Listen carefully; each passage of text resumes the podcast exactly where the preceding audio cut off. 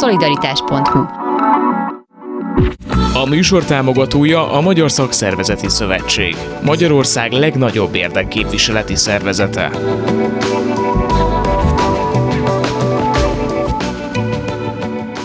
Jó napot kívánok, Sámesz János vagyok. A szolidaritás.hu egy picit megpihen a nyáron, ami nem jelenti azt, hogy nem készítünk önöknek új műsorokat, de ezek egy részét már korábban rögzítettük. Ezért lehet, hogy egyes aktuális történésekre ezekben már nem tudunk reagálni. Kérem a megértésüket, és ősszel pedig újra élő műsorokkal jelentkezünk.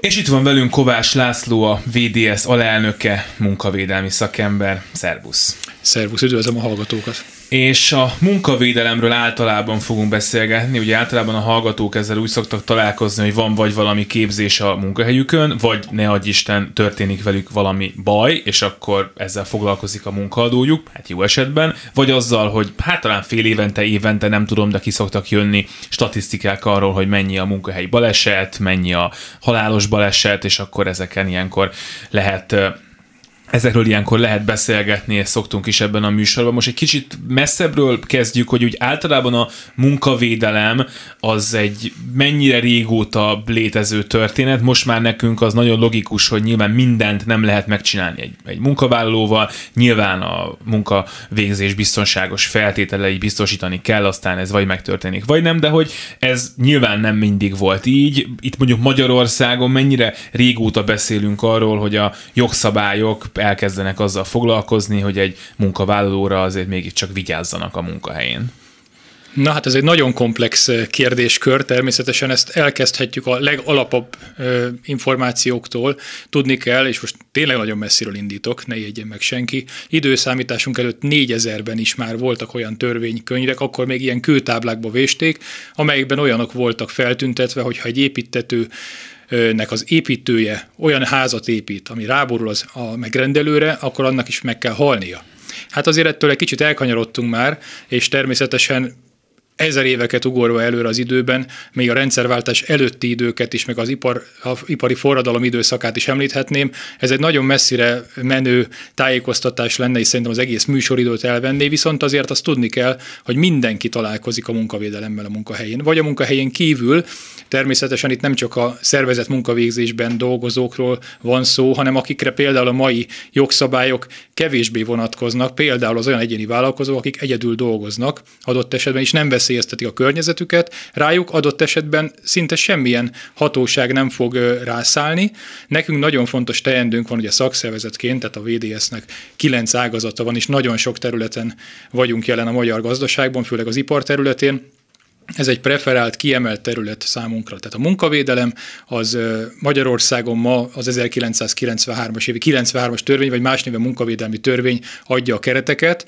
Nyilván van számos más jogszabály, rendelet, amelyik szabályozza ezeket, de nagyon messziről indíthatnánk, tehát természetesen a, a rendszerváltás előtti szocializmus időszakában is nagyon komoly feladata volt a szakszervezeteknek munkavédelem területén. Ezek részletezésétől most eltekintenék, de ott nagyon sok olyan nagyon jó szabályozó alakult ki, és említeném itt Főcel Lajost, aki a VDS egykori elnöke volt, aki a munkavédelem akkori irányítója, tótum faktum, hogy úgy mondjam, egy olyan nagy karakter volt, aki nagyon nagy befolyással is bírt a munkavédelemre idehaza. Lehet alapelvekről beszélni egyébként? Tehát tudsz mondani négy-öt dolgot, ami ebben mint egy ilyen irányadó történet mutat utat nekünk, hogy hogyan is kell egy cégen belül, egy országon belül a munkavédelmet értenünk, kezelnünk, szabályoznunk?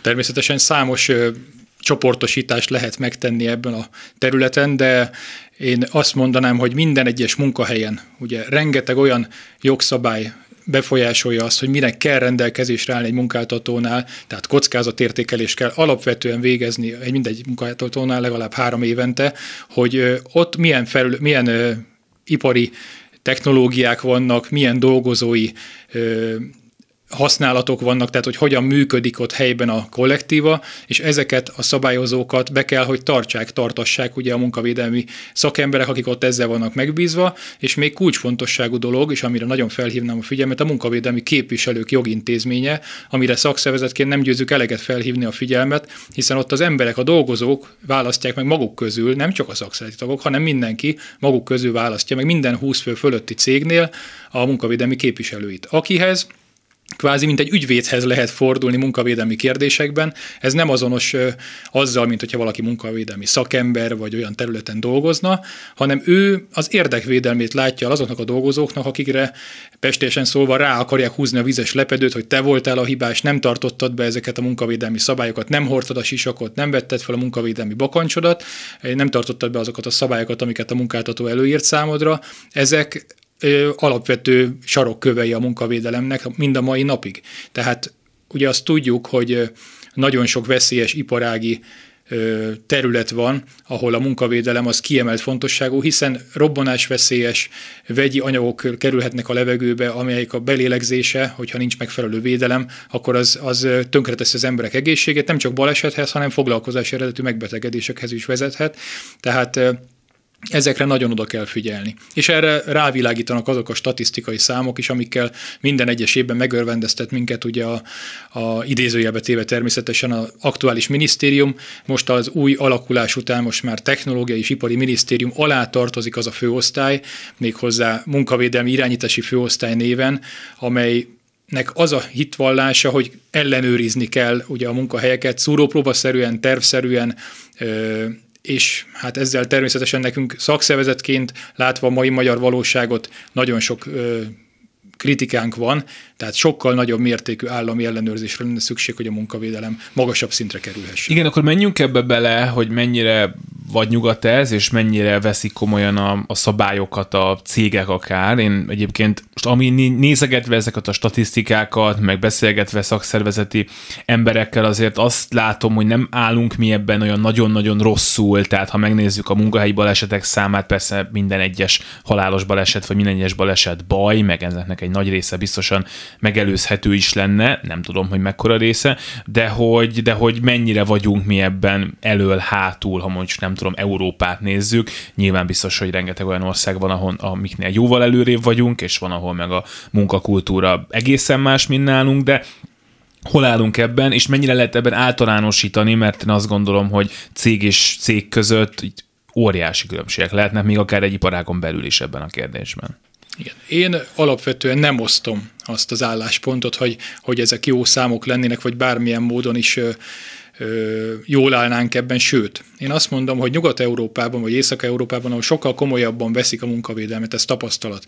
Nemzetközi bizottságokban vagyok jelen, ahol a nemzetközi kollégákkal beszélgetve, és az ottani statisztikákat megismerve, bár nekik a számaik adott esetben rosszabbak, mint bizonyos kelet- vagy dél-kelet-európai országoknak, Románia, Bulgária, Magyarország, és ennek a fő oka az, hogy nem minden jelentett. Uh-huh, Tehát ugye nem mindenről tudunk, és azért sokszor, akár ha balesetekről beszélünk, vagy akár foglalkozási megbetegedésekről, adott esetben egy ilyen dél-kelet vagy kelet-európai ország jobban teljesít a számokban, ami természetesen nem fedi a valóságot, ezt mindannyian tudjuk, az, hogy magyar viszonylatban mit lehetne tenni, hát ugye erre meg lehet tekinteni a fél évente, most már csak fél évente kiadott nemzeti statisztikákat, hiszen ezt fél évente a minisztérium rendelkezésre bocsátja, a következő fél éves az majd augusztusban lesz esedékes.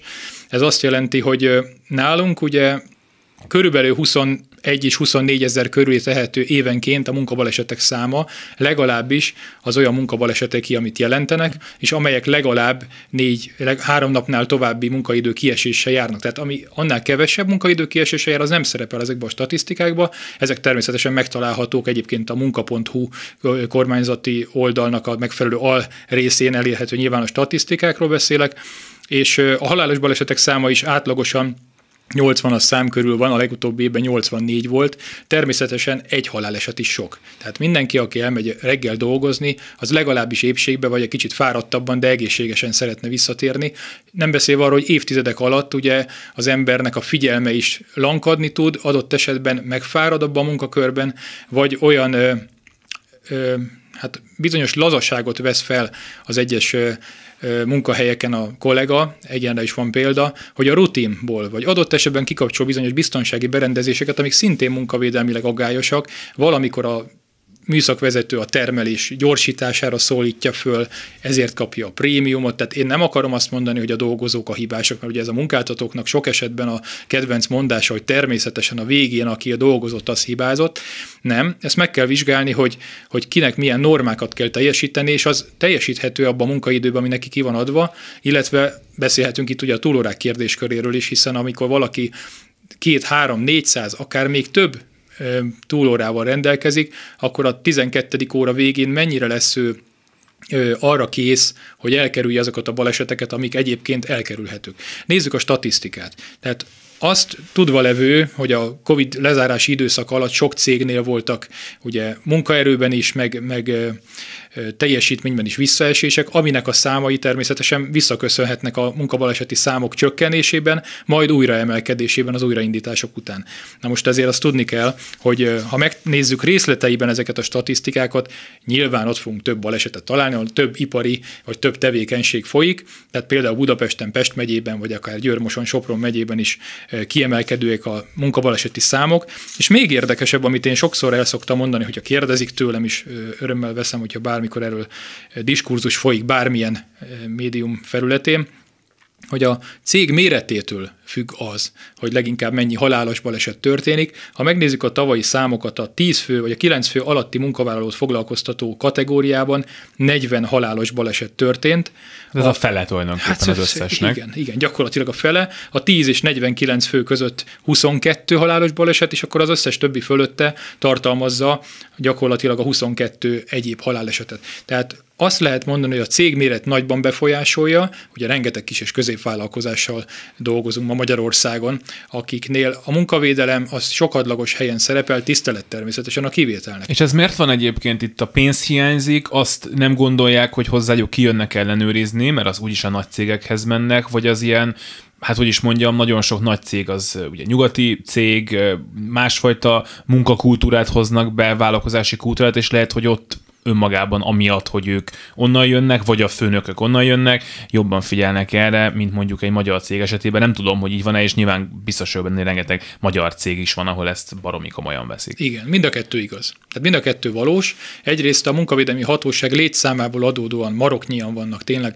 jó szakemberekkel dolgoznak, erőn felül próbálnak teljesíteni, de egy ekkora méretű országra, egy 4,7 milliósnak mondott munkaerőpiacra annyi munka, munkaügyi ellenőrzés, vagy munkavédelmi ellenőrzés és annyi munkavédelmi felügyelő, az írtozatosan kevés. Tehát körülbelül 50-60 évente juthatnának el minden céghez, ami nyilvánvalóan nonsens, hiszen megszűnnek, létrejönnek cégek. A másik pedig az, hogy vannak olyan cégkultúrák, ahol akár a német mintát szokták mondani, vagy olyan területeken, ahol van egy bevált gyakorlat, és ott tényleg odafigyelnek. De ez magyar is, tehát ez nem a nemzetiségtől függ természetesen, hanem egy olyan munkakultúrát meghonosító cégtől függ, ahol erre törekszenek. Van olyan, hogy munkavédelmi osztály, külön egységek vannak erre, míg a kisebb cégeknél nyilván valakit, vagy lehet, hogy külsős bíznak meg, jogszabályára lehetőséget ad bizonyos cégméreteknél, aki fél évente egyszer arra eljár, körbenéz, megnéz, hogy minden rendben van-e, és kész. De valakik erre nem szánnak elég pénzt, mert rövid távon lehet, hogy versenyelőnybe kerül az a kisvállalkozó, aki rosszabb minőségű cipőt, a rosszabb minőségű kesztyűt, vagy bármit, ami lehet, hogy nem is felel meg annak, ami oda szükséges lenne. Viszont hosszú távon, és erre vannak kimutatások, 2,2 szeresen térül meg, 1 euró 2,2 szeresen térül meg a munkavédelembe befektetve, mert kevesebb lesz a munkabaleset, kevesebb lesz a táppénz, és ugye még inkább motiválták kéne tenni a magyar munka, munkáltatókat abban, hogy elkerüljék a munkabaleseteket, mert ugye itt most jelen pillanatban, hogyha valaki táppénzre kerül 100% táppénz, akkor azt a TB, tehát gyakorlatilag minden állampolgár, aki adózik, fizeti. Ez nem túl igazságos, hiszen a környezetvédelemben is van az az elf, hogy a szennyező fizet, tehát, hogyha az én cégemnél állandóan ilyesmi történik, akkor oda természetesen nem csak több vizsgálat szükséges, hanem oda kéne e, tolni tulajdonképpen az összes olyan bírságot, vagy az összes olyan e, forrást, ami ennek a kiküszöbölésére kellene fenntartva legyen. Ez mennyire függ egyébként a a munkavédelem sikeressége attól, hogy mennyi ellenőrzés van, mekkora szigor van az ilyen témákban, mert én mondjuk általában úgy szoktam hozzáállni, hogy egyrészt lehet biztosan valami pozitív motivációt is kitalálni erre, másrészt pedig biztos, hogy rengeteg múlik a, a tudatosságon, tehát a munkaadó, munkavállaló tudatosságán is, tehát nyilván, hogyha én egy jól képzett szakember vagyok, és azt látom, hogy az én munkahelyemen ott, ott nagyon sokat kell dolgozni, fáradtam, vagy bizonyos feltételek nem felelnek meg a, a szabályoknak, és effektív veszélyben vagyok, akkor ott, ha tudom a saját jogaimat, akkor nyilván persze tudom, hogy ez egy ilyen idealista elképzelés, de biztos, hogy nagyon sokan akkor ilyenkor azt mondják, hogy oda megyek, és azt mondom, hogy ne haragudj, de én ilyen védőfelszerelés nélkül nem vagyok hajlandó dolgozni, akkor addig nem jövök pont, és hát ugye kell a munkaerő, tehát akkor lesz olyan védőfelszerelés. Mi múlik az, hogy mondjuk tudunk-e javítani a statisztikákon? valóban nagyon idealisztikus az elképzelés, amit említettél. Nyugat-Európában járva kelve adott országokban ki van minden táblázva, teljesen munkavédelmi felszerelésben dolgozó embereket látsz az utcán, hogyha olyan építkezés mellett haladsz el, még összevetve Magyarországgal, itt nagyon sok mindent mellőznek sajnos, még, még állami intézmények felújítása esetén is rengeteg ránézetre szabálytalan dolgot lehet megállapítani laikusként is, nem hogy szakemberként, és meg lehet azt állapítani, hogy azok a munkahelyek, ahol például a VDS is jelentős részben jelen van, Teszem most nem is kell messzire egy akkumulátorgyár, ugye? Abból most nagyon gombamód növekednek Magyarországon ezek a cégek, és ott rengeteg olyan problémát jeleznek felünk az ott dolgozók, hogy különböző veszélyes anyagokkal, fém származékokkal, gőzökkel dolgoznak, találkoznak, és vagy nem megfelelő a védőfelszerelés, az egyéni védőfelszerelés, vagy a kollektív védelem, például az elszívás, vagy a tehát ezek olyan területek, ahol a dolgozók érzik, hogy itt valami nem stimmel, Nyilván ahhoz nincs elegendő tudásuk, hogy pontosan mit is okoz, amit ott beszívnak, nem tudják pontosan mit szívnak ott be, de sok esetben érzik, hogy valami nem stimmel. És ilyenkor fordulnak jó esetben, ha van helyi szakszervezet egy szakszervezethez, bár a szakszervezetnek önmagában nincsen munkavédelmi jogosítványa, bizonyos teendőkben el tud járni, tehát hatósághoz fordulhat, itt emelném ki új fent, mint egy papagájként ismételgetve a munkavédelmi képviselő szerepét, amit minden cégnél 20 fő fölött meg lehetne választani, és meg kellene választani törvény értelmében, nem mindenhol tették ezt meg, voltak az elmúlt években szigorítások, tehát az 50-ről például levitték 20 főre, de hogy őket meg is kéne választani, és nekik aktívan cselekedni kell, hiszen a munkavédelmi törvénynek a 72-es paragrafusa szépen felsorolja tételesen, hogy milyen jogosítványai vannak egy ilyen munkavédelmi képviselőnek, tehát adott esetben vizsgálatot kezdeményezhet, olyan vizsgálatot is, amit nem lehet szabad szemmel megállapítani, tehát légtérméréseket is előírhat, nyilván a céggel egyeztetve, hogy ez tiszta legyen, ezt a cégnek kell finanszíroznia.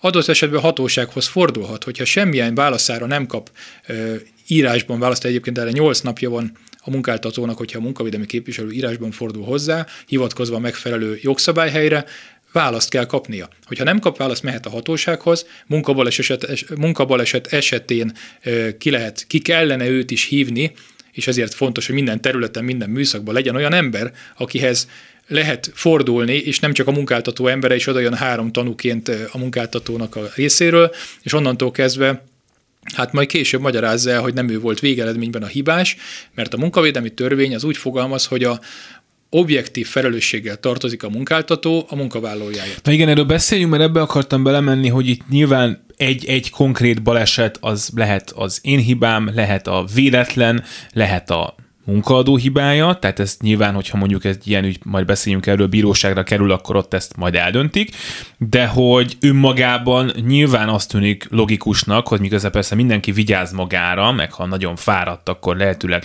nem megy fel egy magas helyre, és onnan nem esik le, de hogy tehát ahogy mondtad, amiért mégiscsak a munkaadó dolga lenne, hogy vigyázzon a dolgozóira. Ez egyértelmű. Tehát én sosem hittem abba, hogy valami csak úgy véletlenszerűen történik, most itt nem hit kérdésekbe akarok belemenni, hanem vannak valószínűségek. Ugye a tudomány Igen. ezzel dolgozik, és azért a munkavédelem azt mondhatjuk tudománynak bőven, hogy az, hogyha valaki magas helyeken dolgozik, annak megvan a rizikója, hogy a gravitáció segítségével leesik. Tehát leesés elleni védelmet kell kialakítani, és kikötési pontokat, amik kibírják azt, hogyha egy 80-100 kilós test két-háromszoros erővel zuhanni kezd, hogy azt megtartsa. Nem lehet kikötni mondjuk csak egy vízcső csonkhoz, hogy jó lesz az majd egy hajókötéllel. Erre valaki áldoz, valaki nem áldoz. És ez elképesztő felelőtlenség, mert a legtöbb ilyen halálos baleset ugye az építőiparra lehet gondolni, és a statisztikákból lehet is látni, hogy az építőipar messze kiemelkedik a 28 halál esetével a tavalyi év folyamán is. Tehát ott a magasból való lezuhanás az emberi testet nem arra tervezték, hogy nagy sebességgel ütközzön.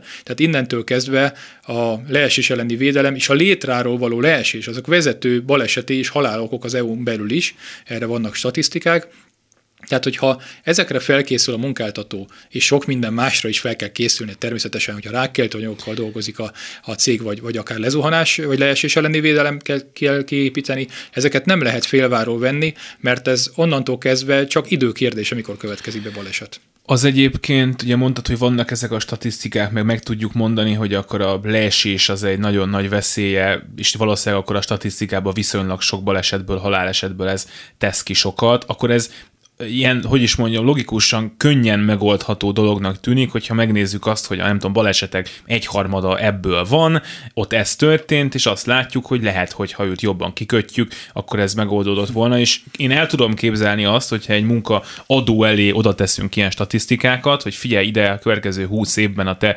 építőipari cégedben ennyi baleset lesz, de hogyha ezt meg ezt meg azt megcsinálod, akkor tized annyi lesz, szerintem csináld meg, lehet, hogy akkor jobban jársz anyagilag. Tehát, hogy én úgy lát, tehát én azt gondolom, hogy ez lehetne egy ilyen jól működő rendszerben megmutatni a számokkal, hogy neked is jó az, hogyha erre odafigyelsz. Vannak a különböző intézményeknél jól működő gyakorlatokat megosztó ö, konzultációk, előadások, fórumok, mert természetesen ezek nem ismeretlenek a munkahelyi munkavédelmi szakemberek előtt. A kérdés az mindig, hogy mennyi forrás tud erre, akár ő kilobbizni, akár mennyit szán erre a tulajdonos vagy a cégvezetés, és ezen sok esetben spórolnak. Tehát innen fúj a szél, nem mondna, hogy nem tudjuk megmondani azt, hogy mennyi eséllyel fognak valakik megbetegedni vagy lezuhanni. Ugye a hanyagság. A másik az, hogy ha ezt eltűri egy munkavezető, mondjuk egy építkezés, hogy nem teszik ki mindenhol a korlátokat is, van, amikor elfelejtik odarakni, és ott az ember a következő műszakba érkezve lezuhan. Akkor onnantól kezdve mutogathat mindenki mindenkire, hogy kinek a felelőssége volt, de az már rajta nem fog segíteni. Tehát ezeket természetesen a jogszabályok adta keretek között is az építkezésekre vonatkozik, hogy nem akarok senkit untatni a részletekkel, de a 4 per 2002-es EUMSCM együttes rendelet, az csak erre vonatkozik, hogy az építési területeken milyen minimális munkavédelmi szabályokat kell meghatározni, de ami mindannyiunkat jobban érint, tehát aki nem az építőiparban dolgozunk, hanem egyéb munkahelyeken, ott meg a 3 per 2002-es rendelet az, ami a munkahelyeken betartandó minimális munkavédelmi feltételeket biztosítja, illetve hogy azokat írja elő. Na most ezt be kéne tartani. Ugye, hogy a jogszabály az szépen néz ki a papíron, de hogyha nem tartják be, és ugye most nagy melegek vannak nyár esetén, védőitalt kell biztosítani, pihenőidőt kell biztosítani, mindenkit érint, főleg mondjuk, aki egy közutas területen dolgozik, vagy egy vegyiparban, vagy egy gumiiparban, olyan területeken, ahol, vagy, vagy gyógyszeriparban, hogy be van öltözve maszkban. És lehet, hogy tél van odakint, de bent, ahol ő dolgozik, mondjuk egy kazán mellett, ott állandóan hőség van, és onnantól kezdve rá ugyanarra a munkakörre vonatkoznak ezek az előírások, akkor is, hogyha kint éppen hullik a hó. Folytatjuk még egy kicsit Kovács Lászlóval, a VDS alelnökével. Szolidaritás Kovács László a VDS alelnöke munkavédelmi szakember a vendégünk, és hát ott tartottunk, hogy vannak betartható előírások, amiket nem tartunk be, és erre akartam még rákérdezni, hogy meg tudjuk ezt én egyszerűen magyarázni, hogy mondjuk akkor van egy építőipari cég, aki betartja az ő építkezésein ezeket a szabályokat, minden korlátot kitesz, mindenkit rendesen kiköt, és van egy, van egy másik, amelyik pedig nem, mind a kettő Magyarországon dolgozik. Miért csinálja így az egyik, miért csinálja úgy a másik? Pontosan erre lenne hivatott az a koncepció, ami évtizedek óta az asztalon van, egyébként van egy országos munkavédelmi bizottság nevű egyeztető tripartit fórum, ahol a munkáltatók, a munkavállalók és a kormányzat emberei ülnek egy asztalnál, és rendszeresen egyeztetik a különböző oldalakról beérkező információkat. Munkavállalói oldalról nyilván a szakszervezetek delegáltjai ülnek ezekben a székekben, és pontosan tudják, hogy milyen problémák vannak az adott ágazatokban ez lenne egy nagyon fontos dolog, hogy elfogadják jogszabályban, elismerjék azt, hogy azok a balesetbiztosítási lábak létezzenek a rendszerben, amik az adott munkáltatót érdekelté teszik anyagilag ebben, hiszen amíg nincsen valaki anyagilag érdekelve ebben, addig nem igazán teszi meg ezt. A hatóság ellenőrzés, mint említettem már, az nagyon kevés létszámú. Vannak olyan cégek, amikre nyilván adott esetben rászáll, hogy úgy mondjam a hatóság, mert van miért, de hát ugye mindenkihez nem tudnak eljutni. Vannak ilyen bejelentések, meg vannak célvizsgálatok, ezek ugye korlátozottan vannak jelen. Na most nekünk ezzel mindig komoly konfliktusunk van, hogy ha mi észlelünk valamit, akkor jelezzük a cégvezetésnek. Ha a cégvezetés ezt elismeri, és tesz érte valamit, akkor örülünk, ha nem, akkor megyünk a hatósághoz, és általában nem futunk lyukra, tehát a hatóság a segítségünkre van ebben, de olyan minimális bírságokat tudnak kiszabni adott esetben, hogy, hogy ezt nem fogja, ez nem fogja visszatartó hatással érte, értelmezhetően csökkenteni a számokat. Tehát mondom, vannak olyan cégek tapasztalataink alapján, ahol nagyon jó a munkabiztonság, tehát ott figyelnek az emberek egészségére, még másik cégeknél meg lehet mondani csukott szemmel, hogy egy bejárás alatt, hogy itt nagyon lazán kezelik a fegyelmet, és biztos vagyok benne, hogy idő után az, ami sok cégnél bejáratonként van, hogy hány ezer munkanapja nem történt már baleset, az, az hihetetlen számomra. Tehát én mindig mosolygok ezen, bár ugye ez inkább e, sírni való dolog, hogy ezzel adott esetben prémiumokat vagy jutalmakat osztanak dolgozóknak, hogy azon a területen nem történt semmilyen baleset. Ugye ez mire motiválja az embereket, eltitkolja, a kezelet inkább otthon törted el, ugye? Ezt írhatjuk a jegyzőkönyvbe, hogy ezt te nem, már így érkeztél ide. Tehát e, vannak extrém példákat is tudok mondani, olyanról is hallottunk, amikor valaki munkahelyi baleset miatt mondjuk eltörte a lábát, nem tudom pontosan mi történt, de Targoncán egy raklapon vitték ki a gyáron kívülre, hmm. ez sok évvel ezelőtt történt, hogy akkor ez ott történt kint.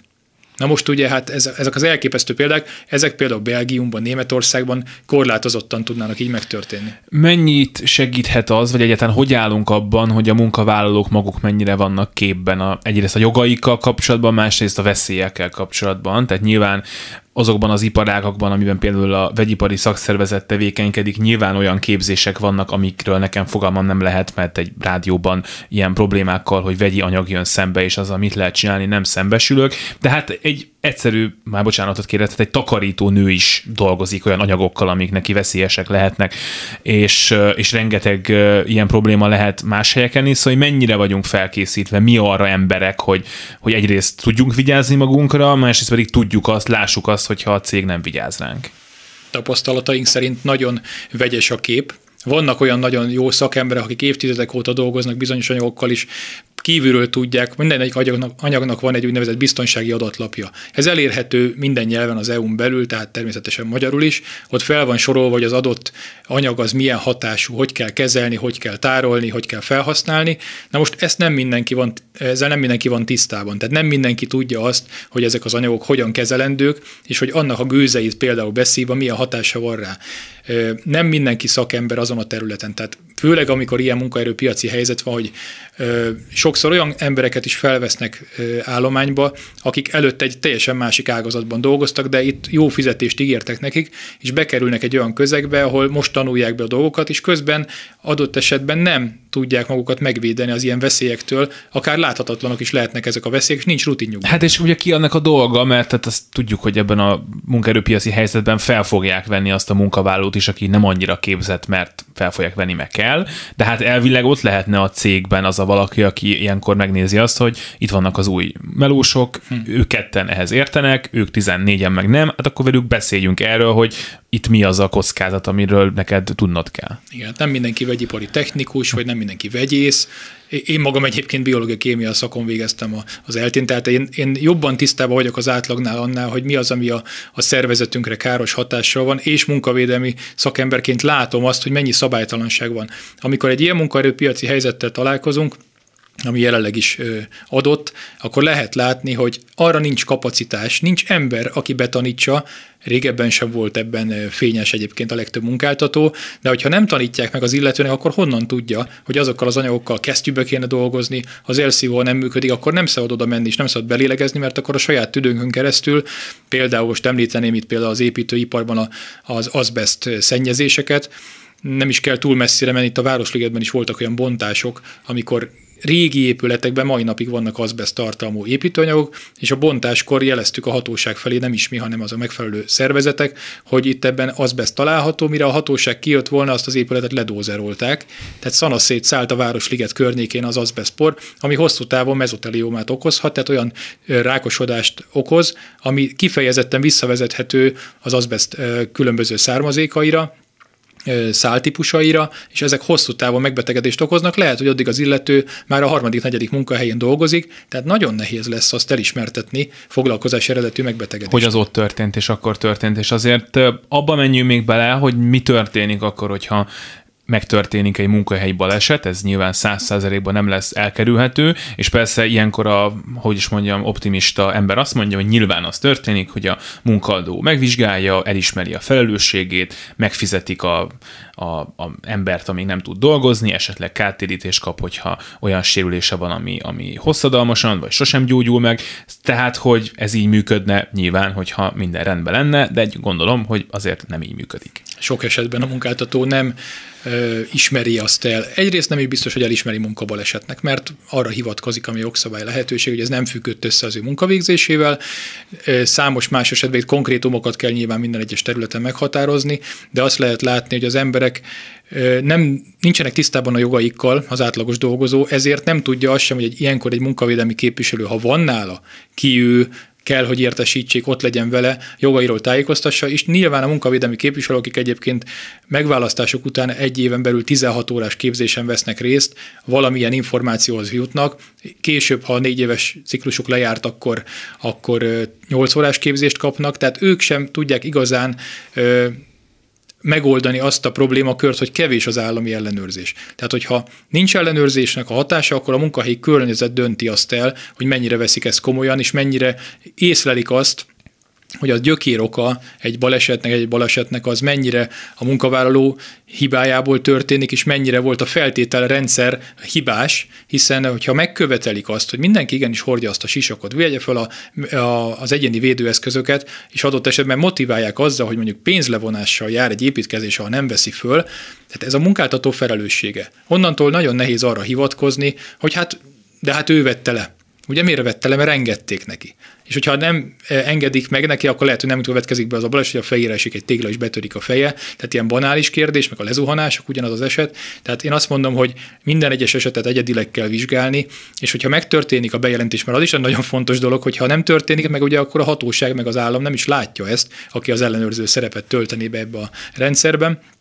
És hogyha a munkavédelmi képviselő nem végzi a dolgát, ami egy társadalmi munkában ugye nehezen számon kérhető, legfeljebb nem választják meg újra, akkor bajba kerül az illető, nem beszélve arról, hogy ha még mondjuk egy kártérítést az ő nyakába varnak, és adott esetben lehet, hogy a munkát, munkavállalónak kellene egy pert indítani a munkáltatójával szemben.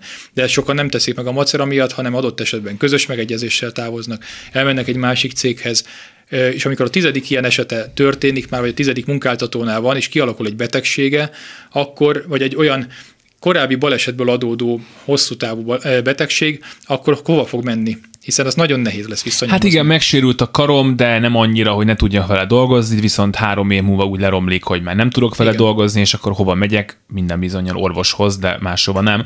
Szóval, hogy ebben a körben, hogyha mondjuk az ember azt mondja, hogy ő perre megy, hogy megpróbálja bebizonyítani az igazát, akkor mennyire számíthat a magyar igazságszolgáltatásra? Tehát, hogy az ilyeneket meg szokták-e nyerni a munkavállalók a cégek ellen, vagy el lehet-e oda jutni, hogy a cég végül azt mondja, hogy neki is jobb, hogyha elismeri, illetve még ide kapcsolódik, hogy azok a cégek, ahol mondjuk sok munkabaleset történik, azok nyitottak-e a változtatásra? Hát beszéltünk róla, hogy nekik is nyilván az a jó, hogyha nem történnek balesetek, hiszen akkor dolgoznak az emberek.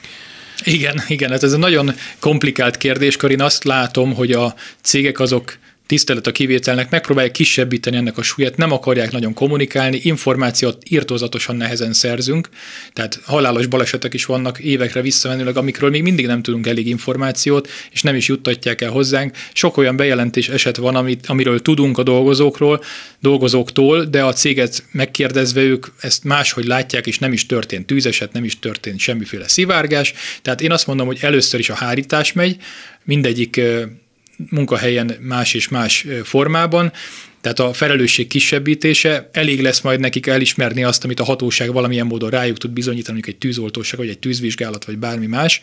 Hát én az, arra hívnám fel a figyelmét mindenkinek, aki dolgozik bármilyen területen, hogy a munkavégző képességünk az, amivel mi leginkább rendelkezünk. Erre nagyon oda kell figyelni, és hogyha valaki olyan nagyon veszélyes területen dolgozik, akkor adott esetben a munkát is megtagadhatja, most én nem akarok senkit úszítani munka megtagadásra, de vannak azok a felül, ö, lehetőségek, hogy indokolt esetben megtagadhatja az illető a munkát, mert rá közvetlen életveszélyen lehet. Nyilván előtt azért érdeklődjön, most nem azt mondom ügyvédjénél, de hogy a szakszervezetnél, hogyha van ilyen, a, vagy egy olyan szakértőnél, aki legalább munkajogi ismeretekkel rendelkezik, hogy őt elbocsáthatják-e azért, hogy most ott is azt a munkavégzést megtagadja, vagy azért, mert túl kevesen dolgoznak egy adott munkakörben, tehát mondjuk két vagy három embert írna elő a technológiai leírás, de közben csak egy ember van arra a műszakra, hogyha ott bármi történik, az egy embernek mosdóba kell mennie, vagy rosszul lesz, akkor mi történik ott a folyamatok? Sokszor a vegyi folyamatok azok magukban zajlanak, és hogyha ott nincs közbeavatkozás, vagy gépi biztosító berendezés, akkor ott komoly robbanások, vagy bármi előfordulhat. Kovács László, a VDS alelnöke, munkavédelmi szakember volt a vendégünk. Nagyon szépen köszönöm, hogy itt voltál. Én is köszönöm a meghívást. Szolidaritás a telefonnál pedig itt van velünk Boros Péterné, a Magyar Köztisztviselők, Közalkalmazottak és Közszolgálati Dolgozók Szakszervezetének elnöke. Jó napot kívánok! Jó napot kívánok! És hát kezdjük ott, hogy a nem túl jó költségvetési helyzet az sosem jelent jó hírt valószínűleg a közférában dolgozók számára, hiszen az ő fizetésük mégiscsak a államtól jön, vagy az önkormányzatoktól jön, de hát tudjuk, hogy az önkormányzatok is államból, meg az adókból élnek. És hát a kérdés az, hogy mennyire optimista, és most ezt azért is kérdezem, mert itt a napokban voltak már olyan hírek, hogy, hogy elbocsátások lehetnek például minisztériumokban, tehát hogyha ha megszorul az állam, akkor akkor vajon önök jönnek-e? Ez itt a kérdés. Hát nem vagyok optimista, vagyis hogy én alapvetően egy optimista ember vagyok, de ebben most realista vagyok akkor, amikor azt gondolom, hogy itt nagyon nehéz szituáció van, és nem csak ezt a politikai megjegyzést szeretném előhúzni, hogy az állam magán kezdi, mert ez nem igaz mert akkor nem a miniszterek fizetését emelte volna föl, és a főosztályvezetőket, államtitkárokat, helyettes államtitkároknak a javadalmazását, hanem az adósságát rendezte volna a közigazgatás felé, illetve a közszolgálatban dolgozók irányába. Valóban született egy 4000-es, 4054-es kormányhatározat, amit teljesen titkosan kezel a kormány, nem lehet megszerezni a szövegét. Igazából nem titkos, mert a négyezes kormányhatározatok nem titkosak, de nem hirdették ki. Viszont alkalmazzák, és fű alatt sajnos a, például a természetvédelmi területeken, természetvédelmi hivatalokban már múlt időt tudok megfogalmazni, mert létszámcsökkentést hajtott végre a kormány, és ez azért nagy probléma, mert a területi közigazgatás az a feladatait eddig is csökkentett létszámmal, azaz munkaerő hiány közepette látta el, tehát sokkal többet dolgoztak a kollégák, és most itt az történik, hogy a végeken próbál a kormány kurtítani, elküldeni, megszorítani, megtakarítani, hogy fogalmazzam meg, bár ez a legnagyobb pocséklás, én azt gondolom, hogyha olyan embereket küldenek el, akik valójában hasznos munkát végeznek. És egy ordító ellentmondásra szeretném felhívni a, a figyelmet, mert ahogyan kihirdette a kormány egy másik téma kapcsán, hogy a közszolgálatban most már lehet nyugdíj mellett is dolgozni. Itt jelentem Nincs szó ilyenről, itt létszámstoff van, tehát nyugdíjba menők helyére nem lehet felvenni senkit. Tehát ez egy nagyon nagy ö, ellentmondás, ami ö, a kormánynak az intézkedéseit jellemzi. Ez azt mutatja számomra, hogy ö, ismétlen munkaerőhiány közepette épít le, tehát valószínűleg nincs, tényleg nincs pénze. Ez két téma is, amit említett, az egyik az a leépítés, hogy ez mekkora mértékű, tehát hogy most tényleg tudom, hogy ezt nem lehet tudni, de hogy mégis hány embert érinthet a, a közszférában, különböző területeken, illetve hogy ezekkel az emberekkel mi lesz, mert azért azt tudjuk, hogy munkaerőhiány az mindenhol van, és azt feltételezi az ember, hogy egy mondjuk diplomás, tapasztalattal rendelkező ember az, az el tud menni dolgozni máshova viszonylag gyorsan. Nyilván lehet, hogy nem annyi pénzért, nem olyan körülmények között, nem oda, ahova szeretne, ez egy ilyen helyzet sajnos, de hogy, de hogy kerülnek-e bajba, komoly bajba dolgozók, nem mint hogyha az nem lenne önmagában egy baj, hogyha az ember mondjuk elküldik onnan, ahol tizenéve dolgozik, vagy ami neki biztonságot jelent, de hogy, de hogy baj, nagyobb baj lesz ebből? Hát az a legnagyobb baj, hogy erről nem tud őszintén beszélni a kormány. Mert ha tudna, akkor érdekegyeztetés keretében feltárná, hogy hány százalékos leépítést kíván végrehajtani, milyen szakismerettel bíró kollégák kerülnek leépítésre, és egyáltalán mit kíván tenni az ő érdekükben. Tehát ez lenne egy tisztességes megoldás, nem a titkosság, mert az, az már régen rossz, ha valamit titkolni kell, nem is értem, hogy miért, hiszen mindenkire tartozik, hogy mennyi közpénzt használ fel a, a kormány, de itt ez már egy megszok, szinte azt tudom mondani, egy megszokott ügy. És az azért nagyon sajnálatos, amit mond, mert mi is azzal készültünk, hogy felkerestünk egy olyan céget, egy közvetítő céget, aki tudna állásokat ajánlani a diplomások számára, és állásbőrzét is tudna szervezni, hogyha tudnánk, hogy hol területileg hogy történik ez a leépítés, kiket érint, és milyen típusú szakismerettel bírnak. Tehát lenne megoldás, hiszen az egész országban munkaerőhiány van. Tehát igenis összetett a, a probléma, tehát mi is arra készültünk, hogy segítsük a, leépítetteket. Egyébként, ahogy hallom, és hát ez a baj, hogy én ilyet kell, hogy mondjak, hogy hallom, nem azt, hogy tudom, hogy 10% körüli az a létszám, akiket a kormány le kíván építeni. És amikor először ez, ennek hangot adtunk a, a népszavában jelent az meg, akkor cáfolta Gulyás miniszter úr, azt mondta, hogy ez egy álhír. Tehát igen, akkor álhír volt egy hónappal ezelőtt, most már valóságá válik, tehát én nem nagyon értem, hogy egy hónap alatt sem lehet tervezni. Tehát ez egy, a jogbiztonság elve is sérül nagyon sok esetben, egy, én ezt kapkodásnak érzékelem, kapkodásnak gondolom, az pedig egyet jelent azzal, hogy a koncepció nincs kialakítva.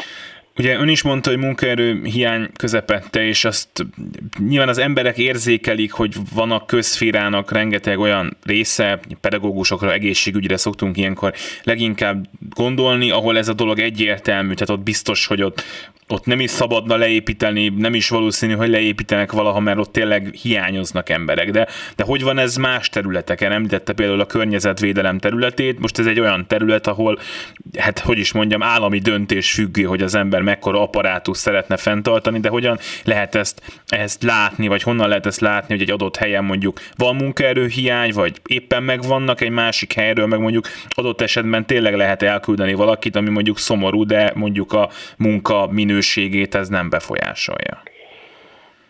Az a helyzet, hogy a kormány tisztviselői jogállásra szóló törvény az egy olyan törvényre sikerült, ahol semmiféle garancia nincs a munkavállalóknak arra nézve, hogy mihez van joguk és mihez nincs. Itt korlátlan a hatalma a munkáltatónak, és ez ebben az esetben a kormány. Bértömeggazdálkodásról van szó, és a munkaerő hiány az alacsony, a területi közigazgatás alacsony ö, bérei miatt kialakult. Viszont hat hónapig, ha nem töltötték be, mert nem volt olyan ember, aki ilyen alacsony keresettel elvállalt volna egy állást, akkor ezt automatikusan a központi közigazgatáshoz elvonták. Tehát az a pénz, ami innen elkerült, az nem bővítette a többiek keresetét, mert többet dolgoztak is, akár helyettesítési díjat és egyebet kaptak volna, hanem ezek a források, ezek egy nagy kalapba bekerültek, és hát ebből tudtak fizetéseket emelni a, központi közigazgatási előtt szintjén. A politikai alkalmazottaknak, tehát ott nincs munkaerő, többlet sem. Ott egy olyan állapot van, hogy nekik nincs az a helyzet, hogy együtt sírnak, nevetnek a, a területi közigazgatással. Tehát ez egy, egy nagyon nagy probléma, amit mi jeleztünk a kormány irányába, hogy nincs olyan becsülete a irányításnak, hogyha nem ugyanazok a normák vonatkoznak rájuk adott esetben, nem ugyanaz a helyzet áll elő egy miniszternél, amikor a emelkedőben lévő rezsidíját ki kell fizetni, mint egy nettó 200 ezer forintot kereső területi közigazgatási kollégának. Tehát igenis, ahogy azt más országokban is látjuk, hogy tapasztaljuk, hogy ha gond van, akkor felezzék meg az ő bérüket, nem kell megemelni, hiszen nehéz helyzetben vagyunk, és kik azok, akik tehetnek erről a helyzetről, mindig értelemszerűen ez a kormány felelőssége. Úgyhogy nem jó ez morálisan sem sajnos. És akkor beszéljünk arról, amit már itt emlegettünk, hogy nyugdíjasok visszamehetnek dolgozni nyugdíj mellett a, a közférába hát itt megint csak említeném az oktatást, ahol ez teljesen egyértelmű, kell a fizika tanár, és hogyha a fizika tanár már nyugdíjba ment, akkor teljesen logikus, hogy ő menjen vissza dolgozni, ha tud és szeretne, hogy ez hosszú távon mennyire megoldás, ez már egy másik kérdés, de önnek mi a véleménye erről, akár más területeken, akár úgy általában jó döntése a kormánytól, hogy ezt a lehetőséget megadja? Igen, jó döntés. Az alacsony nyugdíjak miatt is jó döntés, de egyébként a szakismeret nagyon fontos a közszférában, és ezek a nyugdíjasok, akik ezt a szakismeretet megszerezték és jó egészségnek örvendenek, bizony örülnek a lehetőségnek, és ennek a lehetőségnek teret kellene adni. Az MKKS-nek 2019 óta sztrájkövetelése, hogy a közférában is dolgozhasson a nyugdíjas, a nyugdíja megtartása mellett, hiszen itt arról van szó, hogy dolgozni dolgozhatott, csak nem kapta meg mellé a nyugdíját, míg máshol a versenyszférában ilyen tiltás nincs. Tehát igenis legyen akkor ez is rendben. Mi arra készültünk, hogy egy siker kommunikációban értesítjük a kormányt, hogy végre örülünk annak, hogy a sztrájkövetelésünket elfogadta, de úgy tűnik, hogy erre még várnunk kell, mert ami igaz az egészségügyre, vagy adott esetben éppen igaz a pedagógusoknál, a sajnos a közszolgálat egyéb területein nem igaz. Nincs ezzel kapcsolatban a jog rendezve, úgyhogy továbbra sem tudnak élni. A létszámstop miatt, amit az imént említetted, hogy elvileg lehetne, miatt, de gyakorlatban nem? Nem, nem csak a létszámstop miatt, hanem egy hiányzó kormány határozat miatt nem lehet erre mód. Tehát ezt megnéztük, van egy kormány határozat, amely sajnos ezt nem teszi lehetővé, úgyhogy nem csak a, a létszám hiány az oka, hanem egy, egy, hogy is mondjam, nem megfelelően átgondolt jogalkotás, mi ezt fogjuk kezdeményezni, hogy ezt módosítsák. Egy dolgot még hadd kérdezzek öntől, hiszen ugye ez a hónap lesz az első megemelt rezsis hónap, és azért azt lehet tudni, hogy a közférában rengetegen dolgoznak, akiknek a fizetésük enyhén szólva sem túl magas. Most ebben a tekintetben nem tudom, hogy van-e miben reménykedni abban, hogy az emberek tudnak spórolni, és valahogy kihúzzák ezt az időszakot, mert hát a, a bérük azért, azért alig ha fog annyi annyit nőni, hogy mondjuk egy plusz 50 ezer forintos számlára mondjuk teljen? Mi most próbáljuk bizonyos területeken felmérni, hiszen ilyen felmérés senkinek nincs, hogy a közférában dolgozóknak milyen rezsi összeg az, ami eddig volt, és milyen növekedés, ami ezután következik, mert készülünk arra, hogy ezt bemutassuk a kormánynak, de addig is mi 20%-os béremelést követelünk minden közszolgálati dolgozó számára július 1-től az infláció részleges ellensúlyozására, és hát itt a rezsi az ebben már azt tudom mondani, hogy bele sem tudna férni, mert arra külön keresett növelésre lenne szükség.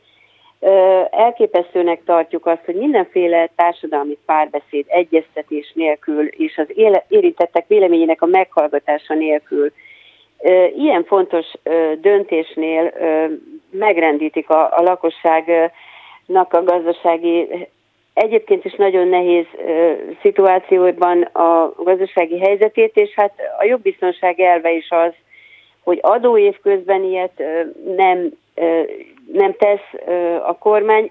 Nagyon tartok attól, hogy a, a háztartások sajnos ellehetetlenülnek. Itt nincs arra már lehetőség, hogy 10-20-30-50 ezer forintos töbleteket valahonnan elővarázsoljanak ebből a kalapból, mert olyanok az élelmiszerárak is, meg mindennek az ára, hogy sajnos ez a rezsitől elvonja a forrást, vagy választhatnak, vagy rezsit fizetnek, vagy pedig az étkezésüket biztosítják, úgyhogy mi szeretnénk kikényszeríteni azt, hogy egyrészt legyen egy tisztességes érdemi tájékoztatás a közszolgálat irányába, és egy addig is függesszék fel ezeket a bejelentett intézkedéseket, mert elemezni kell a közféra béreit, hogy abból a nettóból, amit megkapnak, mire telik a mai viszonyok között. Én azt gondolom, hogy ezt nem lehet megkerülni, és azt sem lehet megkerülni, ami ilyen ö, időszakban nem szokványos, hogy kell emelni a kereseteket. Én azt gondolom, hogy ezt valamilyen módon meg kell, hogy oldja a kormány. Látom, hogy nagyon nehezen teszi, hiszen látjuk, hogy a pedagógusok esetében is részben Európai Uniós forrásokat, részben pedig táblatokat érint az, hogy mikor lesz viszonylagos kereset emelés. Ez szerintünk nem elég, és azt várjuk sajnos nagyon összeszorított gyomorral, hogy az ősz kezdete az nehéz szituáció lesz az emberek számára, és biztos vagyok abban, hogy az eddigiektől nagyobb volumenben fognak az elégedetlenségüknek hangot adni. Nagyon szépen köszönöm, Boros Péterné az MKK elszállnöke volt itt velünk, minden jót! Köszönöm szépen, minden jót, viszont hallásra!